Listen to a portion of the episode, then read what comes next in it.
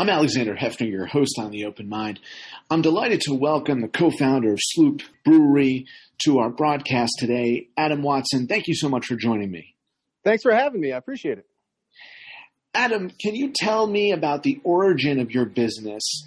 So we actually started in Poughkeepsie, New York. Um, basically, me and my buddy from uh, college, we both went to SUNY New Paltz. Um, after school, we started homebrewing together and uh, we were doing that in his garage, and we wound up with more beer than we knew what to do with. So, uh, you know, one day we're like, well, what if we tried selling it?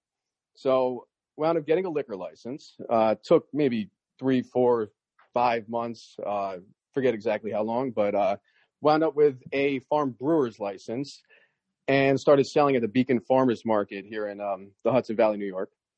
Um, and we did pretty well. We sold, we were, we were filling up uh, 22 ounce bottles, selling them there, uh, expanded to the Poughkeepsie Farmers Market, Arlington Farmers Market, and we kept selling out. So we figured, why not up the production a little bit? And we invested a little bit of money and started, worked our way all the way up to three barrel batches, where every barrel is about 31 gallons. Um, and uh, we're still doing very well, still still selling out every day. So um, we had to make a decision on what we were going to do, whether we are going to, you know, just keep this as kind of a hobby or make it a full time career. And we we uh, took the plunge and got a round of friends and family investment and some uh, bank loans and moved to a barn in Elizaville, New York, which is roughly about two and a half hours north of New York City, um, where we got a 30 barrel brew house, a um, bunch of fermenters, um, signed a contract with a local distributor here um, Craft New York at a New Paltz also, and um, turned also started distributing in Massachusetts and Connecticut. Built that business up to about 4,500 barrels a year. That takes us roughly three, four years into the business, and uh, you know, still selling out, doing very well. And um, at that time, we are looking for a, ways of expanding. And um, this old IBM facility in Hopewell Junction has been vacant for a while. Uh, Global Foundries, they still make microchips, they still operate here, but most of the buildings are vacant, and a property developer came in here and is renovating everything. Um, so our landlord uh, is iPark, and we moved the entire brewery down here, bought 120 barrel fermenters, new canning line, and I think we're doing about 40,000 barrels a year now. Hopewell Junction is in Dutchess County, New York. How have you experienced the pandemic? How has it impacted your operating facility and your bottom line? Um, so basically, when COVID first hit, um, the obvious reaction was well, all the bars and restaurants uh, were forced to close, um, which eliminated all draft or keg business. Um, that was the immediate effect where I remember one day we got an email from all the distributors saying, basically, even if we have kegs on order, we don't want them. Don't put them on the truck. Nobody's buying kegs anymore. Um, so that was, it forced the entire industry to shift entirely to, or, you know, 99, 95% um, off premise business or cans. Um, well, cans for us at least, but cans and bottles, anything that a customer could take home with them was really the only way you were going to sell beer, um, which was a huge uh, impact on the market. Uh, additionally, everybody has keg inventory. The breweries have keg inventories, and the distributors have keg, keg inventories. Even the retailers had all these kegs they didn't know what to do with. They're trying to return them, um, which we obviously took uh, all the kegs back from um, from the retailers. But uh, we shifted to um, all the off-prem con- all the off-prem business. So um, boosted sales in you know at you know like Hannaford's, Whole Foods, all the chain business like that. We saw a lot of uh, increased volume there, which was great, but still, uh, you know, we had to deal with all our keg inventory, and um, you know, we beat the crap out of our canning line. We've never done this many cans ever in this amount of time. Um, and we're just, you know, everybody's got their fingers crossed, hoping that bars and restaurants are going to be able to do more and more business and the industry can come back. Your actual facility, in terms of the folks you have on staff and the team that brews, how has that changed, if at all, with social distancing and the realities of the pandemic? So on the wholesale side, not much was forced to change. Obviously, everyone's wearing masks, um, but nobody's working too close to each other. So I mean, people on the canning line, even the even the canning line, everybody's pretty much spread out more than six feet. So it wasn't too much of a shift in that. It was re- the biggest change was really just going from kind of a 50-50 split between draft and package products to 100% package products and uh, just changing schedules in order to accommodate that. You are doing a lot of direct to consumer or through the supermarket. Yeah, it's not it's not so much direct to consumer. It's really still the same distribution chain. So we're still selling to the uh, wholesalers who sell to retailers. It's the retailers able to buy our product changed from a 50 roughly 50-50 split between um, on-premise bars and restaurants and uh, off-premise, uh, you know, chain business. Is that salvageable when you think of the financial reality of that conversion model and draft versus canned? Given the fact that the pandemic has escalated with resurgences over time and the likelihood of vaccinating the public, could you continue to operate in this manner for a year or for months, or or is is restaurant um, inventory and bar inventory essential for you to stay in business? Um, it is not necessary. It's not 100% necessary for us to stay in business. Um, but that being said, it's devastating to the hospitality industry as a whole, what has happened.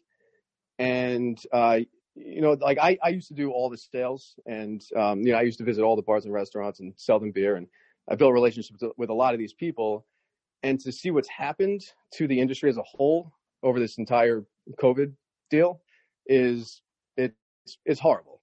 A lot there's so many places going out of business and it's absolutely devastating. And honestly, we're we this vaccine has to get out there.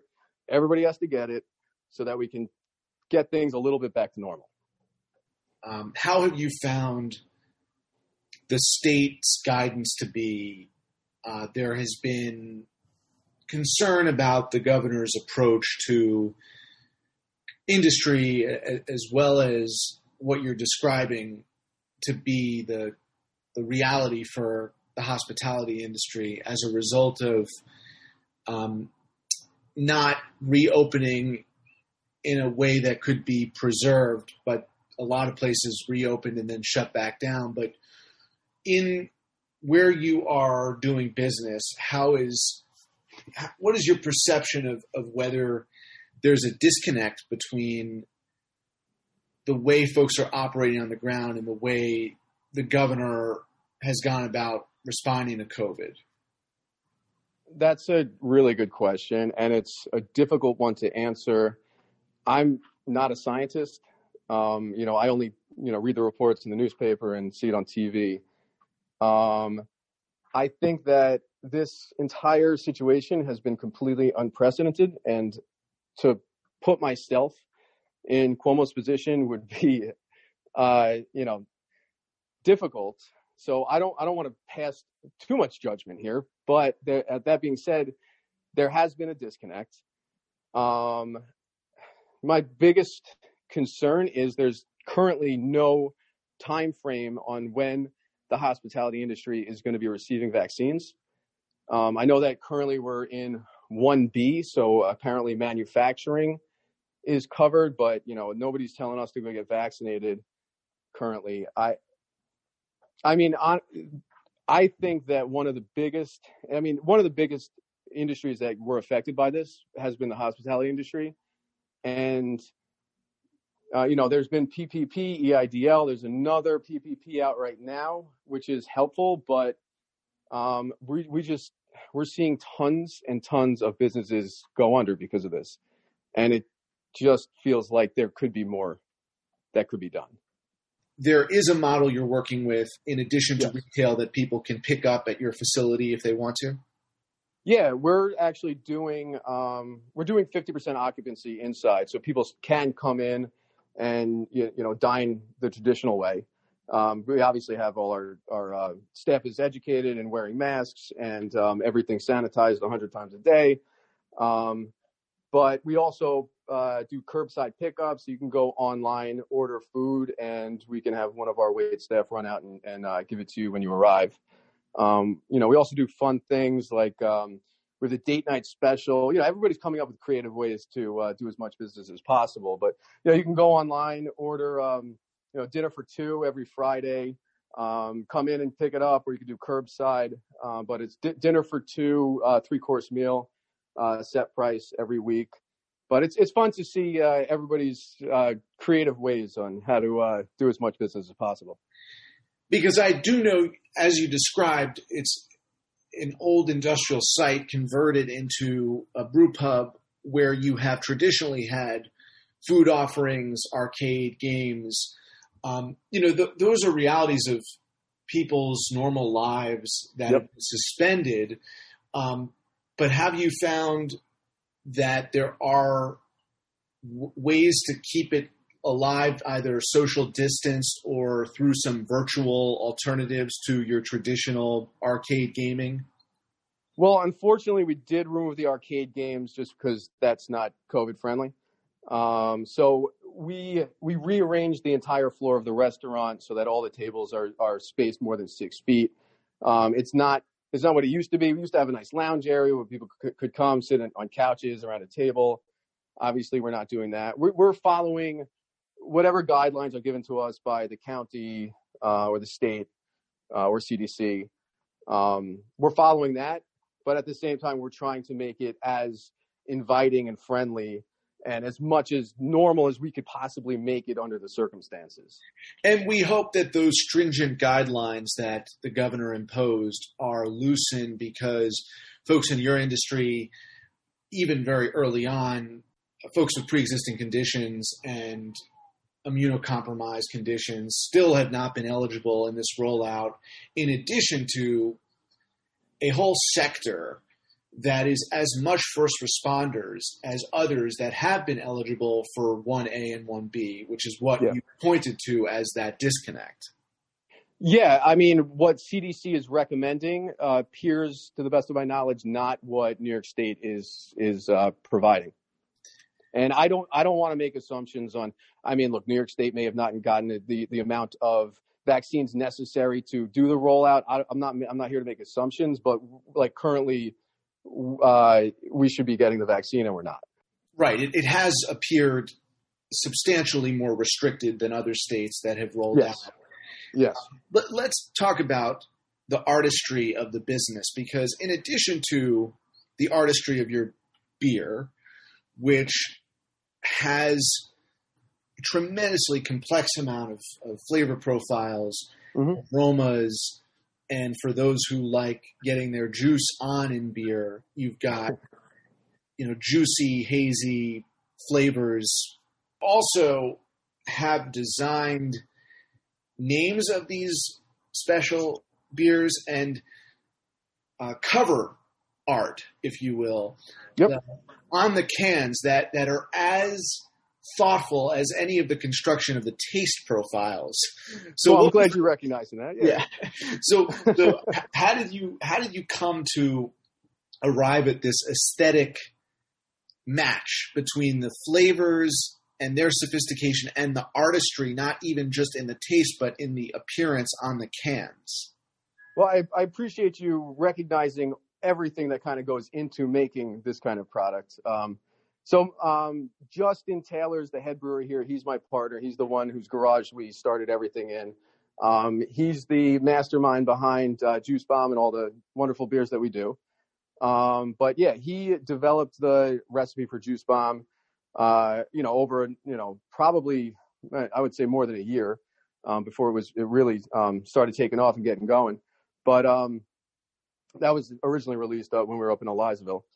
Um, and uh, Bob Robert Davidson is actually a high school buddy of mine, and he does all the graphic design. Um, and you know he's he's always been around. He's you know so he lives in uh, PA, but he he comes by all the time, and he he actually worked in this location for uh, well over a year. Um, but you know, we're we're all friends, and uh, you know, whenever there's a new product coming out, there's a lot of discussion that you know what what is the product, what's the flavor profiles, uh, what are we trying to achieve with the marketing, um, and what consumer base we're going after. Um, but you know, there's a lot of thought that goes into that, and um, yeah, he's been he's been making all the labels um, almost since day one. Do you sometimes arrive at an aesthetic concept before a taste concept? Um, well, there's interesting. Some of the beers we do. No, I, you know what? I would I would say mostly it's a flavor concept and the um, the arts developed around that. For example, you have a teddy bear on one yes. of your yeah. So yeah. I was wondering if you decided, oh, we we want to we want to express this teddy um, through our beer, and, and once you have it on the art, then you got to come up with the the taste. And I was wondering if that was connected at all, the the teddy and the taste. Um, well, it's it's hundred percent connected. Uh, the flavor profile did start first on that one, so that you're you're referring to Super Soft, uh, which is one of our year-round SKUs. Um, that is the flavor profile is really designed around the fact that there's no boil hops in there, so you're really uh, the boil hops will give like a little bit of a you know bittering to it, but there's absolutely no bitterness to it uh, because there's no boil hops. So it gives it a very soft flavor profile. So obviously it's we you know we called it super soft, and what's more super soft than a teddy bear? And Bobby had a lot of fun with that one. We love that label, and it's it's a lot of fun to make and sell. So it's a good one. You describe that one as an aroma of pungent tropical fruit and citrus with flavor notes of red grapefruit, ripe papaya, and hints of black tea. How much of the actual grapefruit, papaya, and black tea are involved in, in their original form in making that? So there's actually none of that in the beer. A hundred percent of those flavors and aromas are coming directly from the hops that are added. So that there's a combination of hops that are used for each one of our beers, unless it's a single hop series like I don't know Mosaic Bomb. Uh, we do we do a lot of um, single hop beers, um, but that one has a number of hops in it, and that um, that the combination of hops and the way that they're used in the process is where those flavor profiles are derived from. For those who are not familiar, d- describe the hop and what it means in the context of uh, brewing. Um, all right, so there's four major ingredients in um, in beer. You got uh, yeast, obviously, water, barley, and hops. Um, the American IPA took off in the 80s. I mean, back from like when Sierra Nevada was, you know, they they created. They're one of the founders of the American IPA. Um, but as of late, there's been um, a movement. The New England or Northeast style um, IPA uh, is very much less bitter than the original West Coast IPA. And uh, in order to derive the bitter flavors, you're boiling a lot of the hops, just like Super Soft doesn't have any boil hops, so you get much less bitterness.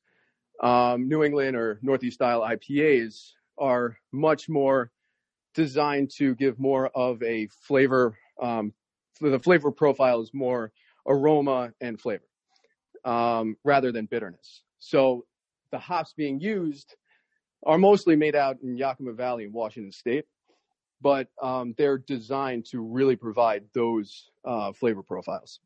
If you visit your website, you can see the variety. Um, you also have tart beers. Um, Yes. So the sour uh, in the crisp tart sour line, uh, how does that compare um, to um, some of the other kind of sour beers like lambics that have strong uh, juice-like uh, texture and flavor? So a lot of the traditional, more traditional lambic style beers used um, a different combination of yeast and, and bacteria to derive those flavors. Um, most of we, we do do some beers like that, but um, for example, Confliction is is um, a beer that we we do uh, almost year round now, and that is what we call a kettle sour. So we add um, the uh, the bacteria to that um, in the kettle. It sours. It drops the pH of the of the liquid um, over a few days, um, and then that's what gives it that tart flavor. And then that beer in particular um, does get dry hops, so you have this wonderful combination between the hops and the tart flavor. Have you found during the pandemic that uh, learning more about beer, its derivation, the craft that you undertake with your colleagues, and actually consumption of that craft have all been more visible and actually demand has increased both in learning about the production and consuming? Honestly i i think that at least where we are in this industry um, where sloop fits in um, both the employees and and our consumers have always been pretty passionate about the derivation of the product and how it's made um, I haven't particularly seen an increase, but I've it's it's still the same. Like people come to the restaurant, they you know they're still asking tons of questions on you know how things are made. Um, unfortunately, we're not doing tours right now, but we'll we'll start that up again. Um, but the the uh, the demand for knowledge is, has always been there. What about in in all earnestness, out of the demand for product? Take your mind off the present situation. Um, of course, we're not going to encourage uh, anyone um, drink irresponsibly, uh, but certainly um, both wine and hard liquor, and of course beer, are a reprieve uh, and and a source of uh, rejuvenation, um, yep. source of yeah. Restoration, um, and I just wonder if you've grappled with that during the pandemic, knowing that mental health situation and the fact that you know, for every single person, whether you were a victim or a family member of a victim, um, or have had long haul symptoms since contracting COVID, that this is an extremely stressful and challenging time for people. I mean, there's no doubt that this is an incredibly stressful, um, trying time for everybody in the world currently. Um, in terms of demand, uh, I mean, we out the, the way we saw things as soon as this hit uh, you know can sales just jumped way up. Um, obviously people aren't going to bars and restaurants. They're they're drinking at home. Um, and i mean that's you know they've always said alcohol is one of those industries you know people drink when they're happy people drink when they're sad when they're stressed when they're partying. I mean it's um, the demand for alcohol i mean has only gone up i believe during this pandemic. With respect to that demand and keeping up with the demand, uh, but also wanting to encourage constructive lifestyle that manages to balance both alcohol and you know your day to day living, and most of us are able to do that. Mm-hmm. What would you suggest from this new administration at a federal level that you might recommend be adopted as it relates both to your business and connected to your business is the overall question of people's lifestyle, mental health, and well being. Uh, we talked about the state problems with classification of vaccine recipients and the, the very incremental reopening and then abrupt closures of hospitality industry. But beyond that, if you were hoping that your business would benefit from new guidelines or policy from the federal government, what might you suggest? Um, I mean, I firmly believe that not only my business, but every business tied to the hospitality industry, uh, what we need more than anything is to, um, you know, get life a little bit more back to normal. And the only way that's going to happen is to roll out the vaccine as fast as possible, um, get it to the people, get it to the hospitality workers so that we could start opening back up again. And that is going to relieve a lot of stress on the entire population once life starts. Once we can see an inkling of going back to something that's normal.